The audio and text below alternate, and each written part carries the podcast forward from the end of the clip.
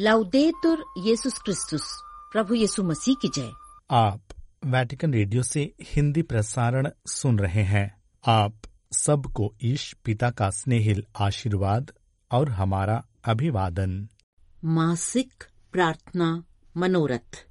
हे ईश्वर प्रभु यीशु ख्रीस्त के नाम पर हम आपसे असाध्य रोगियों और उनके परिवारों के लिए प्रार्थना करते हैं ताकि उन्हें आवश्यक शारीरिक और आध्यात्मिक देखभाल, सहयोग और समर्थन मिल सके। आमीन। नमस्कार श्रोताओं, आज हमारे प्रसारण में प्रस्तुत है सामायिक लोकोपकारी चर्चा, भक्ति गीत एवं समाचार। कार्यक्रम प्रस्तोता हैं सिस्टर अनुग्रह मिंच और जूलियट क्रिस्टोफर। श्रोताओं, गाजा के उत्तरी इलाके में अकाल दस्तक दे रहा है। बहुत से लोग जीवित रहने के लिए पशु चारे का सहारा ले रहे हैं। संयुक्त राष्ट्र महासचिव अंतोनियो गुटरेस ने गुरुवार को गाजा पट्टी में हालात पर गहरी चिंता व्यक्त करते हुए तत्काल युद्ध विराम लागू किए जाने की अपील दोहराई और बंधक बनाकर रखे गए लोगों को तत्काल बिना किसी शर्त के रिहा किया जाना होगा। उन्होंने ध्यान दिलाया कि रफाह में गाजा के करीब आधी आबादी ने शरण ली हुई है। संयुक्त राष्ट्र मानवीय सहायता एजेंसियों ने कहा है कि गाजा के खान यूनिस में घमासान लड़ाई के कारण जीवन रक्षक सहायता अभियान खतरे में है। हज़ारों लोग वहाँ से जीवन बचाने के लिए दक्षिणी शहर रफाह की ओर जा रहे हैं, जिससे वहाँ विशाल जरूरतों के बीच लोगों की भारी भीड़ है। लोगों में हताशा बढ़ती जा रही है। इस बीच संयुक्त राष्ट्र के शीर्ष मानवतावादियों और गैर सरकारी संगठनों के प्रमुखों ने हमास के साथ मिली भगत के आरोपों का सामना कर रही फिलिस्तीनी शरणार्थियों के लिए संयुक्त राष्ट्र सहायता एजेंसी का वित्त पोषण बंद करने के विनाशकारी परिणाम होने की चेतावनी दी है। इस पर ज़्यादा जानकारी दे रहे हैं महबूब खान। उनरा ने ऐसे कर्मचारियों को पहले ही बर्खास्त कर दिया है और जाँच शुरू कर दी गई है। वहीं यूएन महासचिव और अन्य शीर्ष अधिकारियों ने ज़ोर देकर कहा है कि गाजा व काबिज फलस्तीनी इलाके में सहायता अभियान के लिए इस यूएन एजेंसी का कोई विकल्प नहीं है और इसे वित्तीय समर्थन जारी रखा जाना होगा। ऐसी खबरें मिली हैं कि क्षेत्र में लोग आटा बनाने के लिए पक्षियों का चारा पीस रहे हैं। इस बीच मानवीय सहायता कार्यो की समन्वय एजेंसी ओचा के प्रमुख मार्टिन ग्रिफिथ्स ने कहा है कि यूएन मानवीय सहायता एजेंसियों को गाजा में अत्यावश्यक सहायता सामग्री पहुँचाने के लिए इसराइल की तरफ़ से निरंतर इनकार का सामना करना पड़ रहा है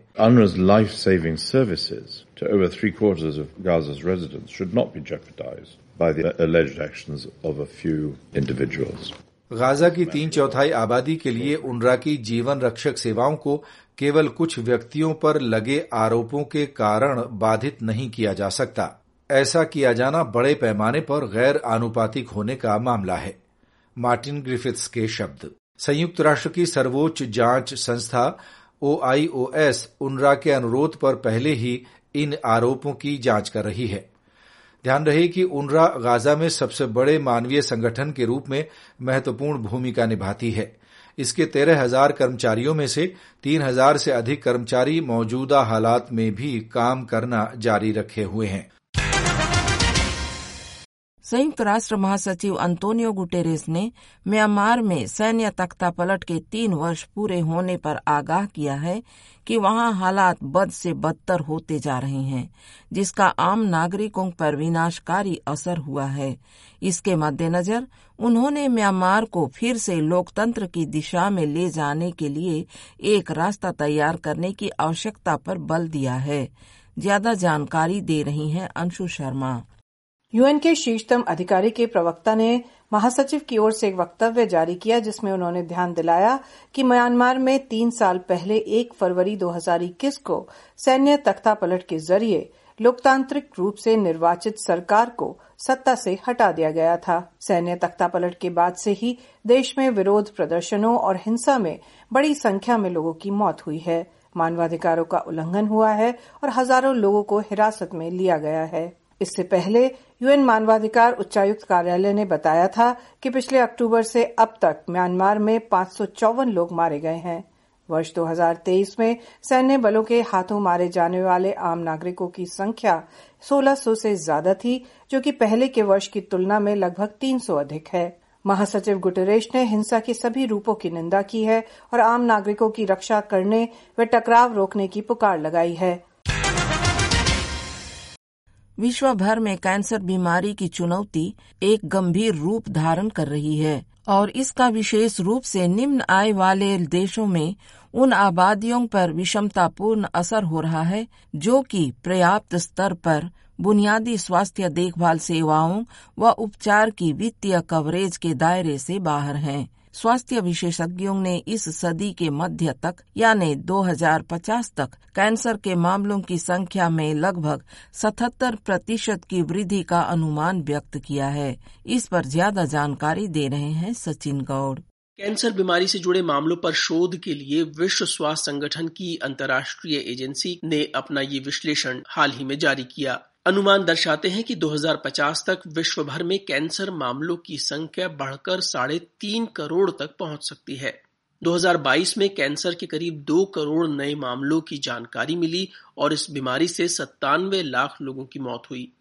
एक अनुमान के अनुसार हर पाँच में से एक व्यक्ति को अपने जीवन काल में कैंसर होने की संभावना होती है, हर नौ में से एक व्यक्ति और हर बारह में से एक महिला की इस रोग से मृत्यु हो जाती है। 2022 के दौरान तीन प्रकार के कैंसर रोग के मामले सबसे अधिक दर्ज किए गए, फेफड़े, स्तन और कोलोरेक्टल या आंत। महिलाओं में स्तन कैंसर के सबसे अधिक मामले दर्ज किए जाते हैं, जबकि पुरुषों में फेफड़ों के कैंसर का निदान सबसे अधिक हुआ है। कैंसर से होने वाली मौतों में सबसे बड़ी वजह फेफड़ों का कैंसर है। यूएन एजेंसी ने आगाह किया है कि धनी देशों में बीमारी का पता चलने और उसके इलाज की कवरेज होने की संभावना कम विकसित देशों की तुलना में अधिक होती है। इसके मद्देनजर ऐसी योजनाओं और नीतियों को विकसित करने, वित्त पोषित करने और लागू करने पर बल दिया गया है, जिनसे सर्जन के लिए कैंसर से मुकाबले में स्वास्थ्य देखभाल सुनिश्चित की जा सके।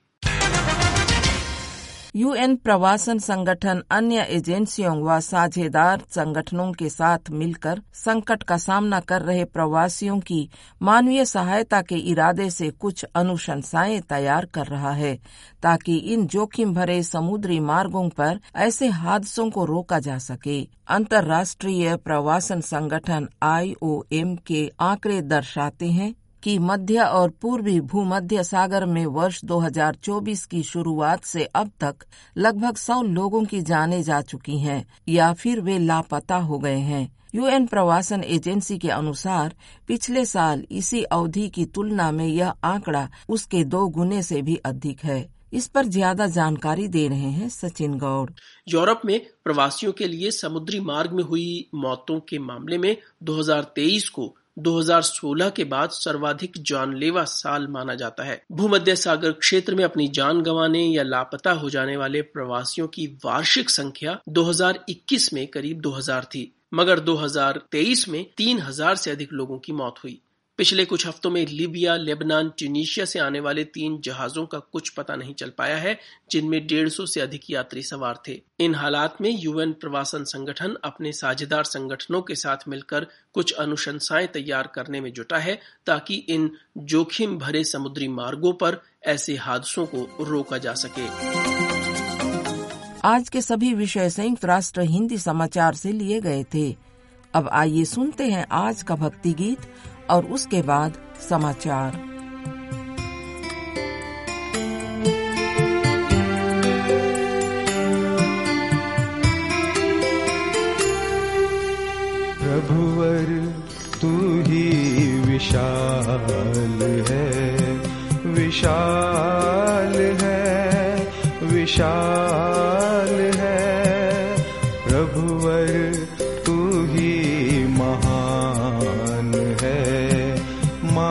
Oh.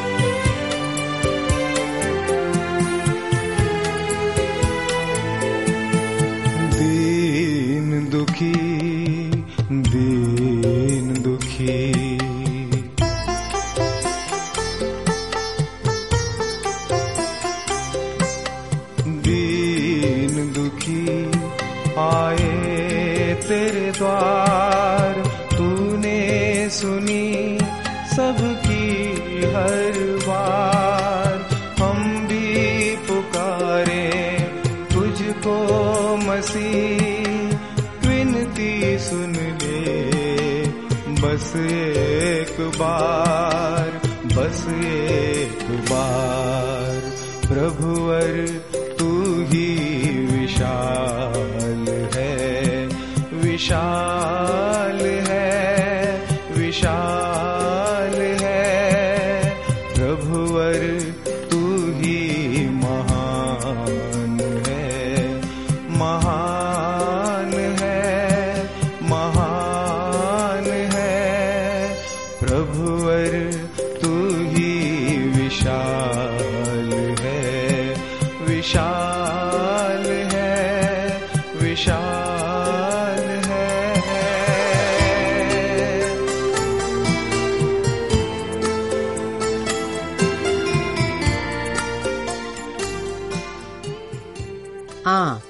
वैटिकन रेडियो से हिंदी प्रसारण सुन रहे हैं। लीजिए अब प्रस्तुत हैं समाचार। अर्जेंटीना से धन्य मरिया अंतोनिया दे होसे की संत घोषणा के लिए रोम आए तीर्थयात्रियों ने शुक्रवार को वैटिकन में संत पापा फ्रांसिस का साक्षात्कार कर उनका संदेश सुना। मामा अंतुल्ला के नाम से विख्यात मरिया अंतोनिया दे सान होसे अर्जेंटीना की एक कैथलिक धर्म बहन थी, जिन्होंने दिव्य उद्धारकर्ता की पुत्रियाँ नामक धर्म संघ की स्थापना की थी। 2016 में संत पापा फ्रांसिस ने मरिया अंतोनिया की मध्यस्थता से लोगों को मिली चमत्कारी चंगाई के बाद उन्हें धन्य घोषित किया था। धन्य मरिया अंतोनिया की संत घोषणा, संत पेतरुस महागिरजाघर में 11 फरवरी के लिए निर्धारित है। इस अवसर के लिए अर्जेंटीना से रोम आए धर्माध्यक्षों, पुरोहितों और लोक धर्मी विश्वासियों का अभिवादन करते हुए संत पापा ने कहा कि आज पहले से कहीं अधिक जरूरतमंदों के प्रति मामा अंतुल्ला द्वारा दर्शाई गई दया की आवश्यकता है। अपने विश्व पत्र फ्रतेली तूती के शब्दों को दोहराते हुए उन्होंने कहा, मामा अंतुला की दानशीलता विशेष रूप से सबसे जरूरतमंदों की सेवा में आज एक ऐसे समाज के बीच बड़ी ताकत से खुद को उजागर करती है, जो यह भूलने का जोखिम उठा रहा है कि कट्टरपंथी व्यक्तिवाद को हराना सबसे कठिन वायरस है। उन्होंने कहा, यह एक धोखा है। यह हमें विश्वास दिलाता है कि किसी की महत्वाकांक्षाओं को खुली छूट देना ही सब कुछ है। संत पापा ने कहा कि धन्य मरिया अंतोनिया में हमें समाज के अंतिम और परित्यक्त के लिए एक विकल्प मिलता है। उन लोगों के लिए जिन्हें समाज ने त्याग दिया है और अलग फेंक दिया है। इस तरह मामा अंतुला हम सबके लिए एक उदाहरण और प्रेरणा है। मेरी मंगल आशा है कि उनका उदाहरण आपको, हमारे भाइयों के बीच प्रेम और कोमलता का प्रतीक बनने में मदद करे। इस तथ्य की ओर ध्यान आकर्षित कराते हुए कि पवित्रता का मार्ग, विश्वास और परित्याग का मार्ग है। संत पापा ने स्मरण दिलाया कि जब धन्य मरिया अंतोनिया बोयनस आयरस में केवल एक क्रूस हाथ में लिए नंगे पैर पहुँची थी क्योंकि उन्होंने अपनी सुरक्षा खुद में नहीं, बल्कि ईश्वर पर छोड़ दी थी। उनका भरोसा केवल ईश्वर पर था। उन्होंने अनुभव किया कि ईश्वर हम में से प्रत्येक से क्या चाहते हैं, ताकि हम ईश्वर की बुलाहट को अपने जीवन की स्थिति में खोज सकें। संत पापा ने कहा कि मरिया अंतोनिया को अपने जीवन में कई कठिनाइयों का सामना करना पड़ा, किंतु उन्होंने ईश्वर पर भरोसा रखते हुए अपने सभी कार्यों में सुसमाचार का साक्ष्य देना जारी रखा। वेटिकन स्थित संत पेत्रुस महागिरजाघर में रविवार 11 फरवरी को संत पापा फ्रांसिस, मामा अंतुला के नाम से विख्यात धन मरिया अंतोनिया को वेदी का सम्मान प्रदान करेंगे, जो अर्जेंटीना की पहली महिला संत बनेंगी। अर्जेंटीना में मरिया अंतोनिया को कई लोग देश की माँ के रूप में मानते हैं। रविवार को मरिया अंतोनिया के संत घोषणा समारोह में अर्जेंटीना के कैथलिक धर्माधिकारियों सहित अर्जेंटीना की कैथलिक कलीसिया के अनेक प्रतिनिधि और साथ ही अर्जेंटीना के राष्ट्रपति हवियर मिलई एवं देश के राजनीतिक नेता भी भाग लेंगे। स्मरण रहे कि अर्जेंटीना संत पापा फ्रांसिस की मातृभूमि है। रोम में सीएनआ समाचार एजेंसी के स्पानी भाषी विभाग से बातचीत में अर्जेंटीना के महाधर्माध्यक्ष हॉर्हे इग्नेशियस गार्सिया ने वर्तमान विश्व में मरिया अंतोनिया के उदाहरण का अनुसरण करने की चुनौती पर प्रकाश डालते हुए इसे एक महत्वपूर्ण घटना करार दिया और अर्जेंटीना की पहली महिला संत पर अपनी खुशी ज़ाहिर की। अर्जेंटीना की राजधानी बोयनेस आयरस के महाधर्माध्यक्ष ने मामा अंतुला की साहसिक और प्रेरित रचनात्मकता पर भी प्रकाश डाला। 18वीं शताब्दी में जब येसु धर्म समाज के पुरोहितों को स्पेन के राजा कार्लोस तृतीय के निर्णय द्वारा रियो दे प्लाता के वॉयसराय से निष्कासित कर दिया गया था तब संत इग्नेशियस द्वारा प्रस्तावित आध्यात्मिक अभ्यासों के इस महत्वपूर्ण अनुभव को अपनाने और उन्हें संपूर्ण अर्जेंटीना में फैलाना जारी रखने की पहल धर्म बहन मरिया अंतोनिया ने ही की थी। मरिया अंतोनिया का जन्म 1730 ईस्वी में तथा उनका निधन 1799 ईस्वी में हो गया था। वेटिकन के राज सचिव कार्डिनल पियत्रो पारोलिन ने इटली और परमधर्म पीठ के बीच संपन्न समझौते की चालीसवीं वर्षगांठ और रोम के अस्पताल बम्बिनो जेसु के नए मुख्यालय से संबंधित घोषणा की प्रस्तुति के लिए एक कार्यक्रम के मौके पर पत्रकारों के सवालों का जवाब दिया। पत्रकारों के सवालों के प्रत्युत्तर में कार्डिनल पारोलिन ने कहा, प्रदर्शनकारियों की बात सुनी जानी चाहिए। छोटे और मध्यम व्यवसायियों की स्थिरता और ग्रामीण क्षेत्रों के भविष्य की दृष्टि से बातचीत होनी चाहिए। साथ ही बातचीत में खुलापन होना चाहिए। उच्च उत्पादन लागत के खिलाफ इटली और संपूर्ण यूरोप में जारी कृषकों के विरोध प्रदर्शनों के बारे में पत्रकारों के सवाल के जवाब में कार्डिनल पारोलिन ने यह बात कही।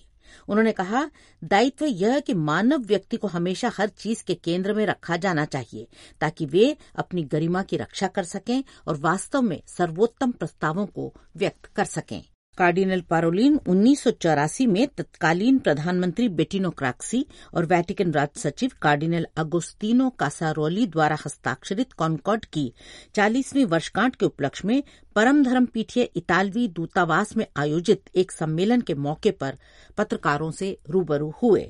उन्होंने कहा, यह समझौता अतीत की बात नहीं है, बल्कि इसमें भविष्य की झलक भी है। अर्थात, यह 40 साल पहले निर्धारित सीमा से आगे बढ़कर उस संभावना पर चिंतित है कि आज किन बिंदुओं पर और विकास किया जा सकता है।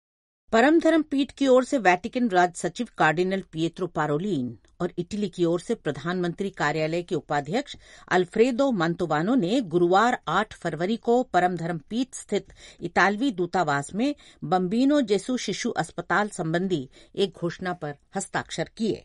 एक संयुक्त घोषणा में कहा गया, बम्बिनो जेसु बाल अस्पताल के राष्ट्रीय और अंतर्राष्ट्रीय स्तर पर बाल स्वास्थ्य देखभाल और बायोमेडिकल अनुसंधान के क्षेत्र में पूर्ण उत्कृष्टता के स्तर को पहचानते हुए घोषणा में वैटिकन और इटली इस बात पर सहमत हैं कि इसकी वर्तमान संरचनाएँ और विशेष रूप से सेंट ओनोफ्रियो का ऐतिहासिक मुख्यालय, स्वास्थ्य सेवा प्रस्ताव या अनुसंधान गतिविधियों के और विस्तार या सुधार की अनुमति न दे।